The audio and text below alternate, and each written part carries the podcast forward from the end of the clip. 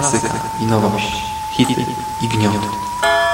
Wszystko co mroczne, straszne i tajemnicze znajdziesz na necropolitanblogspot.com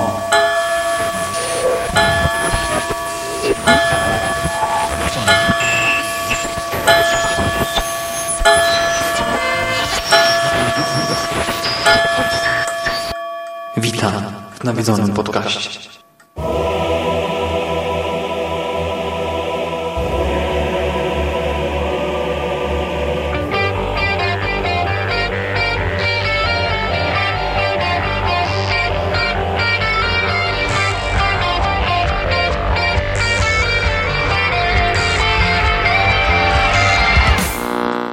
Jest sobota, 15 października 2016 roku. Słuchacie właśnie 102 nawiedzonego podcastu, a po tej stronie mikrofonu wita się z wami Szymas. Cześć wszystkim, witam was i zapraszam na kolejne już omówienie powieści z cyklu Horror Factory. Dzisiaj zajmiemy się tomem trzecim, czyli mikropowieścią The Blood Flusterer Christiana Montillon. Na start e, oczywiście znowu kilka słów o autorze, tak już tradycyjnie. Początkowo w ogóle tego nie planowałem, ale skoro już powiedziałem troszkę o Holbeinie w pierwszym odcinku z tego cyklu i potem o Endresie w drugim, to teraz też zrobiłem mały research i okazało się, że Christian Montillon to pseudonim. Pseudonim autora, który tak naprawdę nazywa się Christoph Dietert. I pan Dietert e, pod tym swoim prawdziwym nazwiskiem wydaje, pisze książki dla dzieci i młodzieży. I głównie, e, znaczy dla mnie tylko, znany jest z niemieckiej kontynuacji przygód trzech detektywów. Pewnie kojarzycie taką serię właśnie książek detektywistycznych dla dzieci i młodzieży Przygody trzech detektywów. W Niemczech oprócz tłumaczenia na niemiecki wydania amerykańskiego pojawia się także niemieckojęzyczna kontynuacja cyklu, za którą odpowiada właśnie m.in. Christoph Dietert. Pod pseudonimem nasz autor, czyli jako Christian Montillon, wydaje także całą masę innych rzeczy, podobnie jak w przypadku autorów tomu pierwszego i drugiego e, z tego cyklu Horror Factory. Facet jest niezwykle płodny i Wydaje mi się, z tego co wyczytałem, że opublikował ponad 100 powieści zeszytowych w różnych seriach, między innymi w serii Profesor Camorra, o której mówiłem w pierwszym odcinku o Horror Factory, ale także w innych. On akurat nie pisze w ogóle chyba fantasy, specjalizuje się w science fiction, horrorze i kryminałach. Między innymi współtworzy także taką chyba w ogóle największą serię zeszytową w Niemczech, e, serię science fiction Pery Rodan. Pewnie chcąc, nie chcąc też kojarzycie Perego Rodana i ta seria istnieje od 1961 roku do dzisiaj. Ukazało się, nie jestem pewien ile, nie chciałem się dokładnie sprawdzić, ale chyba coś koło 2900 zeszytów, może więcej, może ciutkę mniej. Do 3000 chyba jeszcze nie dobili, ale no też pewności nie ma. W każdym razie nasz autor jest właśnie niezwykle płodny, też specjalizuje się nie w jednej konwencji, a reprezentuje różne i tym razem dla Horror Factory postanowił napisać opowieść grozy. I nim przejdę do samej opowieści, że chciałem tylko zaznaczyć, że lektorką w niemieckim audiobooku jest Kathleen Gawliś, która bardzo fajnie to wszystko odczytała. Może nie jak Piotr Chrączewski, Harry'ego Pottera, ale też właśnie bardzo odróżniając od siebie głosy, modulując głos bez przerwy i całkiem sprawnie oddając emocje. Bardzo przyjemnie się tego wszystkiego słuchało. Ale teraz już przejdźmy do samej historii. Albo nie, jeszcze słówko o tytule, tak, bo w sumie to jest może jakoś istotne. The Blutflüsterer tego nie da się przetłumaczyć na polski. To nie jest normalne słowo, tylko to jest neologizm. W niemieckim możemy składać słowa, znaczy rzeczowniki e, do kupy i tworzyć rzeczowniki złożone. Po prostu buduje się łączy się słowa tak w kupę i powstaje jedno długie słowo. I Blutflüsterer to też jest takie połączenie. Der Flüsterer to byłaby osoba, która szepcze. Nie wiem, czy po polsku da się to jakoś wyrazić rzeczownikiem. Szeptucha, szeptun to jest coś innego, tak, bo to jest określenie znachora, znachorki, a tutaj no, osoba, która szepcze i ona jest jakoś związana z krwią tutaj, bo blood to jest krew, blood flüsterer, tak, właśnie, nie wiem, krwawy szeptacz, może tak można by to określić, ale to po polsku jakoś mi źle brzmi. Pomyślałem, że gdybym to tłumaczył, ale to naprawdę to jest taka refleksja. Wiecie, to nie jest tak, że przez cały tydzień nad tym myślałem, tylko teraz sobie uświadomiłem nagle, że nie wiem jak przetłumaczyć tytuł. Może dałoby się to przetłumaczyć na polski jako szept krwi. Wiecie, tak jak zew krwi, bo miałoby to jakieś odniesienie do treści, ale w sumie za długo gadam o tym tytule, więc już przejdźmy do fabuły.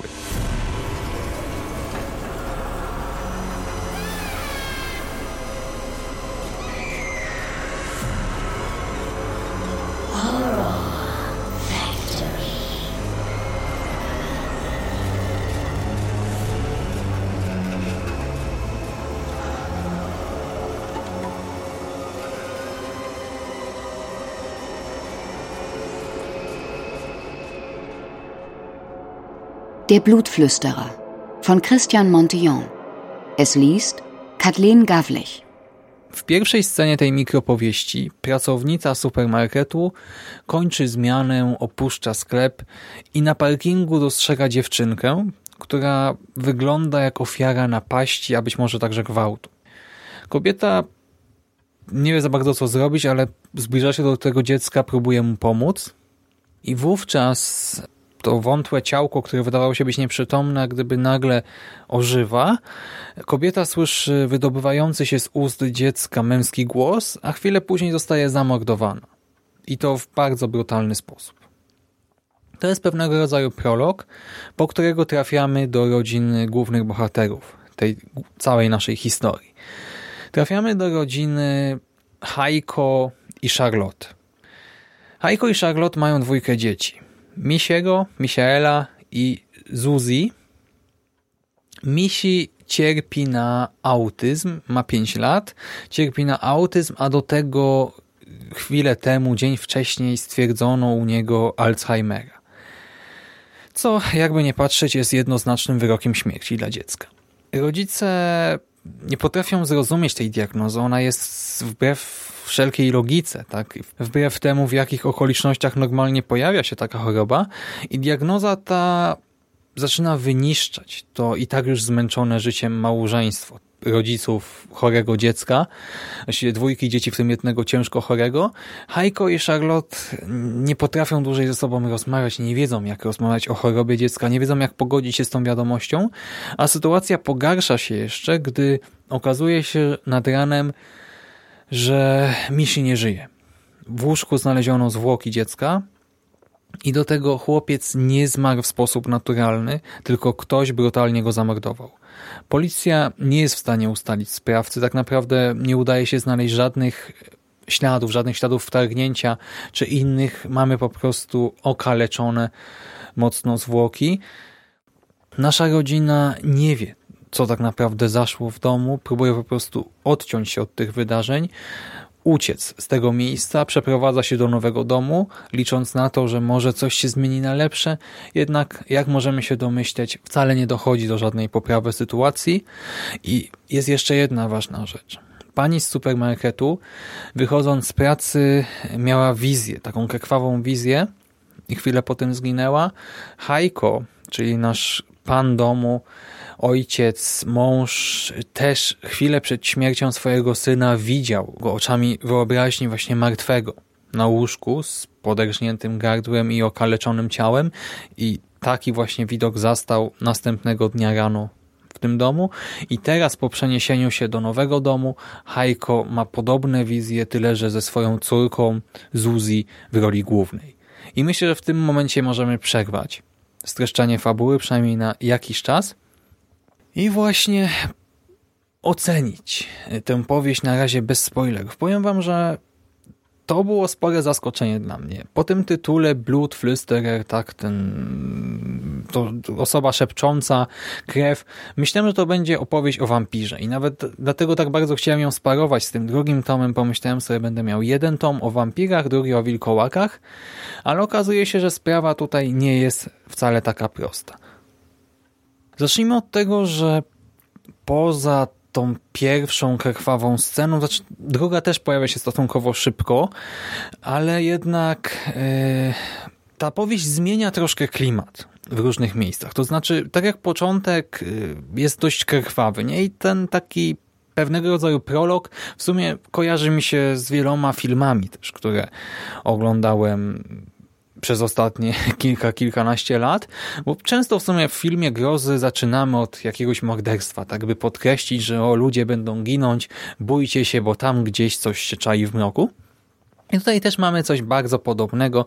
Zaczyna się od tej takiej no nie wiemy jeszcze, czy istotnej, czy nie, ale po prostu ofiary i brutalnego mordu.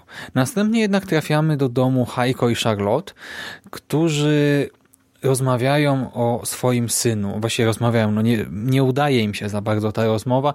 Zresztą dowiadujemy się o nich większości informacji nie z samej rozmowy bohaterów, nie z dialogów, a z relacji narratora, który daje nam wgląd w procesy myślowe tej dwójki rodziców i czytamy o tym dramacie rodziny, o tym rozpadzie pożycia małżeńskiego, o tej niemożności poradzenia sobie z faktem choroby dziecka. Tak? To jest o tej czytamy o tej diagnozie, która e, wywołuje taką bezsilność, że nasi bohaterowie przestają się kontrolować, tak nie wiedzą właśnie co zrobić, nie potrafią dopuścić tej myśli do siebie.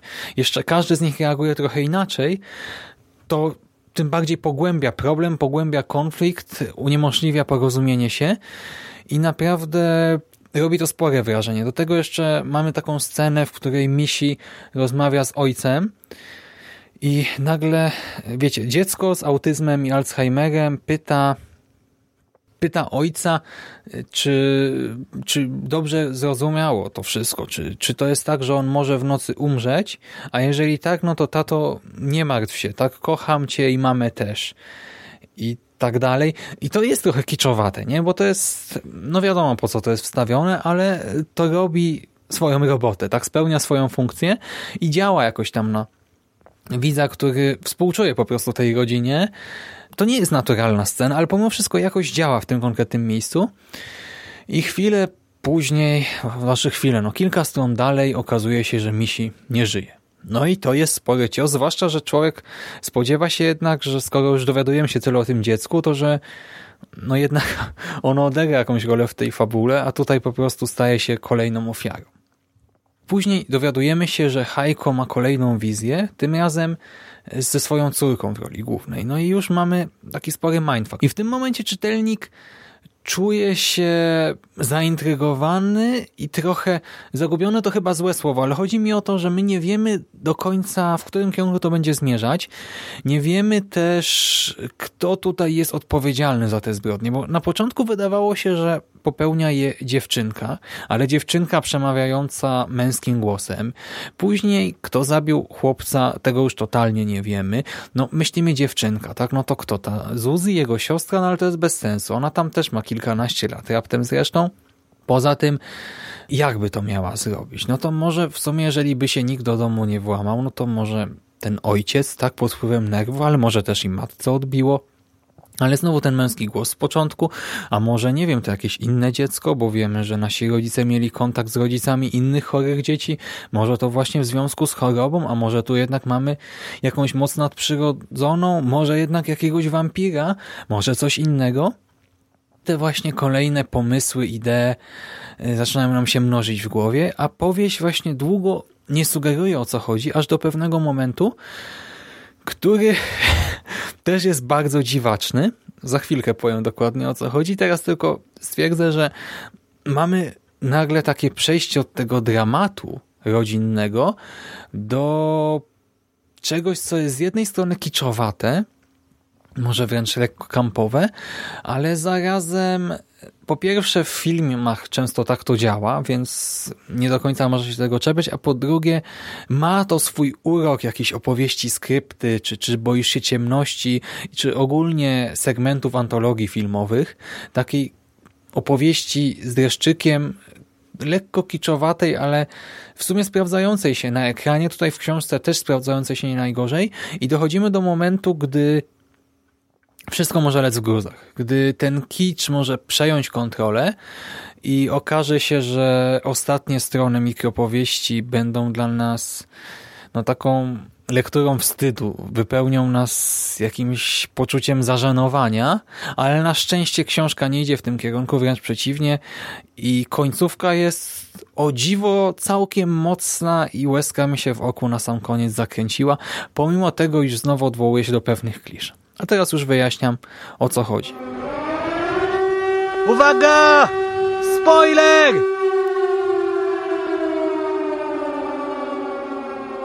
Okazuje się w tym nowym domu, że Zuzi ma w swoim pokoju nóż. Nóż, przy pomocy którego zamordowała na samym początku panią przed supermarketem, a potem swojego brata. Nie jest to zwyczajny nóż, jest to nóż, w którego klinze znajduje się gałka oczna. Czerwona, nieprzyjemna gałka oczna. Jest to nóż, który przemawia do Zuzi, znaczy przemawia. No nie ma ust, nie mówi w takim ludzkim znaczeniu tego słowa, ale Zuzi słyszy jego głos. Głos w swojej głowie i ten nóż z okiem każe jej ponownie wyruszyć na łowy i zdobyć więcej krwi. Ten tytuł Blood Flister bierze się z tego, że ten nóż przemawia takim nieprzyjemnym szeptem i pożąda tej krwi. Dlatego pomyślałem sobie, że ten szept krwi tak jak zew krwi może nie byłby tutaj taki zły. I nóż potrafi wpływać na Zuzi, przejmować nad nią kontrolę, zmusza ją do opuszczenia domu i zamordowania, udania się w pewne konkretne miejsce lub konkretnego mieszkania i zamordowania tam właścicielki tego mieszkania. Dziewczynka, tak jak w pierwszej scenie, udaje pokrzywdzoną, tym razem prosi o pomoc, puka do drzwi, kobieta ją wpuszcza. No i chwilę potem wiadomo, e, Zuzi zabija ją, spuszcza z niej krew, a Klinga tę krew e, wsysa jak gdyby. To się wydaje z jednej strony trochę kiczowate, nie nóż przejmujący kontrolę, nóż z okiem i tak dalej, ale pomimo wszystko jakoś mnie to kupiło, zwłaszcza, że to wszystko ma jakąś swoją genezę. To nie jest tak, że ten nóż wziął się znikąd, bo na początku czytamy między innymi o tym, że Hajko, ojciec Zuzi i Misiego, jest restauratorem obrazów. I właśnie otrzymał jakiś nowy, bardzo stary, zabrudzony obraz. Zabrudzony krwią, spermą, jakimiś innymi wydzielinami. I okazuje się, że to ten obraz był przeklętym, był medium, nośnikiem dla jakiejś istoty nadprzyrodzonej. Ja bym, go ja bym to nazwał demonem. W tekście pojawia się określenie poltergeist. No wiedzmy wszyscy, czym są poltergeisty. I ten poltergeist przeszedł z obrazu na nóż i próbuje wejść w Zuzi, próbuje przejąć nad nią kontrolę w pełni, ale nie może, jest za słaby. Dlatego na razie tylko omamia dziewczynkę, zmusza ją do dokonywania zabójstw. Właściwie zmusił na początek do dwóch, potem postanowił się zdezaktywować, żeby prawdopodobnie nie wzbudzać podejrzeń, chociaż w sumie to nie jest do końca wyjaśnione. I teraz po blisko roku znowu nakłania Zuzi do dokonania zabójstwa gdy to go jeszcze bardziej wzmacnia, zaczyna coraz mocniej przejmować kontrolę nad dzieckiem, także świadomość Zuzi praktycznie zanika, tak zostaje zepchnięta do podświadomości, a poltergeist wykorzystuje dziecko, by dokonać kolejnego zabójstwa, tym razem policjanta na miejscu zbrodni, a następnie, właściwie następnie już w międzyczasie demon czuje się na tyle silny, że zaczyna sobie pogrywać z ludźmi, właściwie z ludźmi, z ojcem Zuzi, z Hajko i sugeruje, wiecie, ustami dwunastolatki jakieś aluzje seksualne. Przemawia ustami Zuzi i stwierdza, że była u koleżanki, tam był niejaki Andy, mieli uprawiać seks, ale mało małego siusiaka, więc do niczego nie doszło, wyśmiała go i ogólnie troluje jak gdyby ojca, ale w pewnym momencie dziewczynka, która by uzyskiwać świadomość zaczyna się okaleczać, bo ból pozwala jej na chwilę odzyskać kontrolę nad ciałem i świadomością. E, dziewczynka próbuje jakoś wykrzyczeć, że tato, e, zabiłam ją, znaczy on ją zabił, spuścił z niej krew, e, tak, ja nie chciałam, coś tam być, jakieś takie paniczne okrzyki, żeby jakoś wyrzucić to wszystko z siebie, ale demon po chwili odzyskuje kontrolę, poltergeist znowu przejmuje świadomość i przy okazji też wpływa na naszego Haiko i czyści mu jak gdyby pamięć. Następnie dokonuje kolejnej zbrodni, a Haiko, który po prostu nie wiedząc za bardzo co się dzieje, tak pamięć wyczyszczona na chwilę, włącza telewizor i skacząc po kanałach trafia na wiadomości. I słyszy o wampirze, który nawiedził okolice, o tym, że ktoś zamordował bezbronną kobietę, a następnie spuścił z jej ciała krew. No i media oczywiście od razu krzyczą o wampirze i tak dalej. I Hajko nagle zaczyna mieć przebłyski tego krzyku dziecka. Tak, ta więź emocjonalna niby jest silniejsza od działania siły nadprzyrodzonej i zaczyna, nie wie do końca co, gdzie, jak, nie może połączyć faktów, ale postanawia odnaleźć swoje dziecko. Znowu sobie o nim przypomina, szuka Zuzi i znajduje ją w łazience. Dziewczynka kaleczy sobie nadgarstki, myśli, żeby nie popełnić samobójstwa, ale demon jej też nie pozwala się zabić, prostu ona się okalecza, na chwilę powraca, ta kontrola, świadomość po chwili znowu gaśnie. I to jest ten moment, w którym bałem się strasznego kiczu. Bałem się, że Hajko bohatersko uratuje córkę, przepędzi demona. Nie wiem w jaki sposób, tak? Czy po prostu siłą uczucia ojcowskiego, czy nie wiem, nagle wezwie księdza egzorcysta, czy coś takiego. Wiecie, no można by na wiele sposobów to rozwiązać i wiele z nich myślę, że byłoby właśnie kiczowatych, tandetnych, schematycznych, a jednak Montilion zdecydował się na trochę inne rozwiązanie fabularne, bo okazuje się, że Hajko ginie. Hajko zostaje zamordowany, bo demon potrzebuje jeszcze więcej krwi i to właśnie zamordowany rękoma Zuzi. Jakiś czas później Charlotte, która z pewnych przyczyn musiała opuścić dom, powraca i ona też zostaje zamordowana i pozbawiona krwi. I wówczas demon, który ma już wystarczająco dużo siły, przejmuje kontrolę nad dzieckiem. To było mocne, powiem wam. Bo naprawdę spodziewałem się happy endu, pomimo wszystko.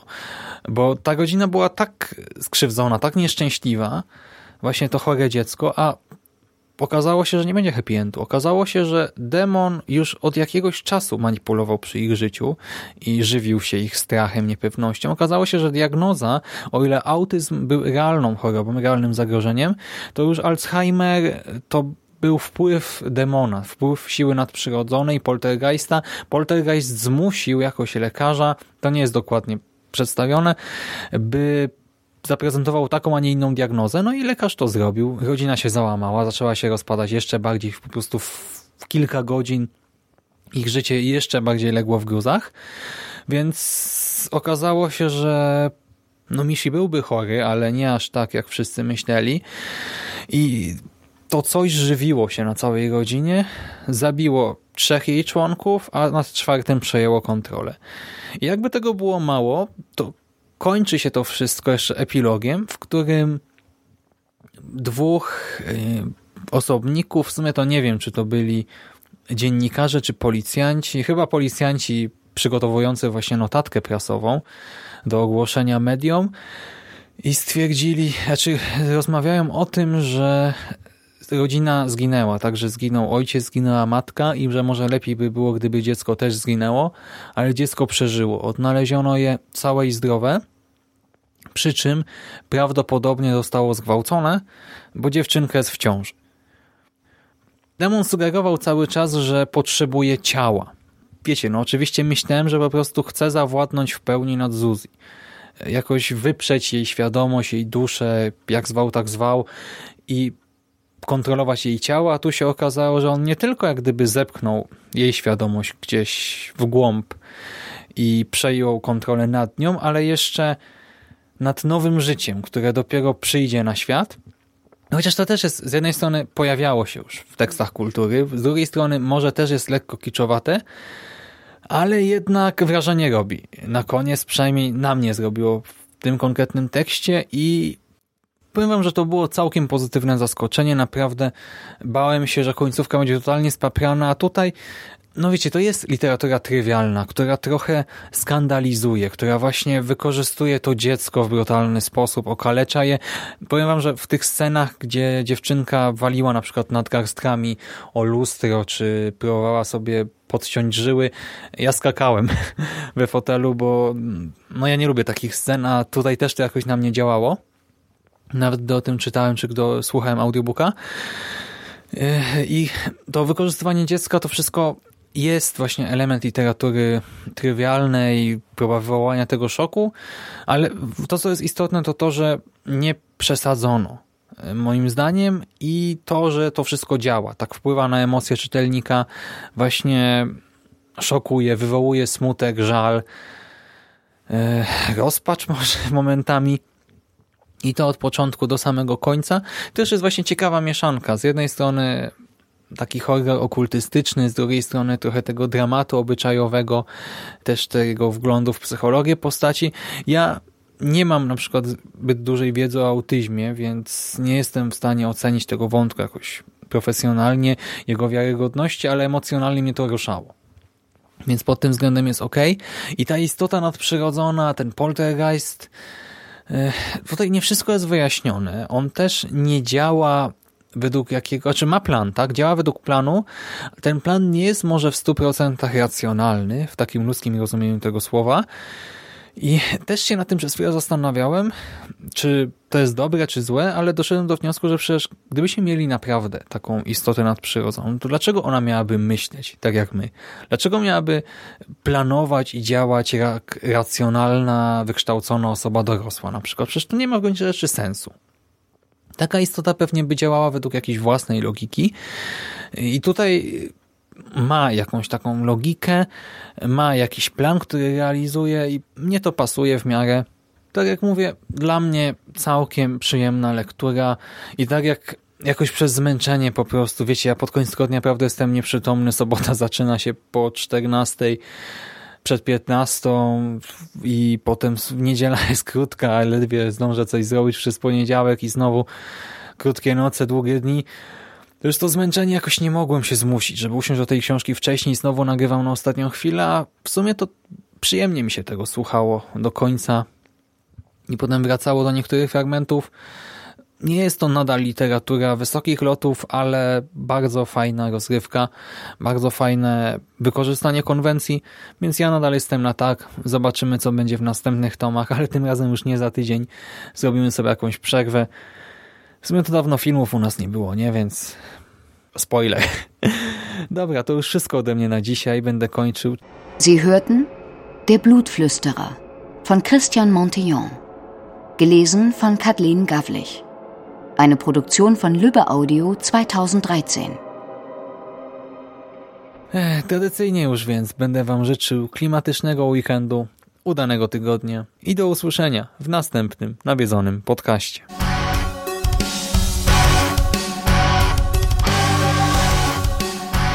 A już za tydzień w kolejnym nawiedzonym podcaście.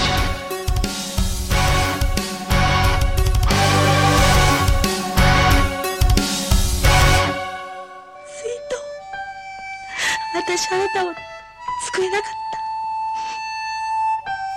た Wamilu Kiśniewski. Okej, zrobię to dla Ciebie. I see in your eyes where tomorrow as high that we.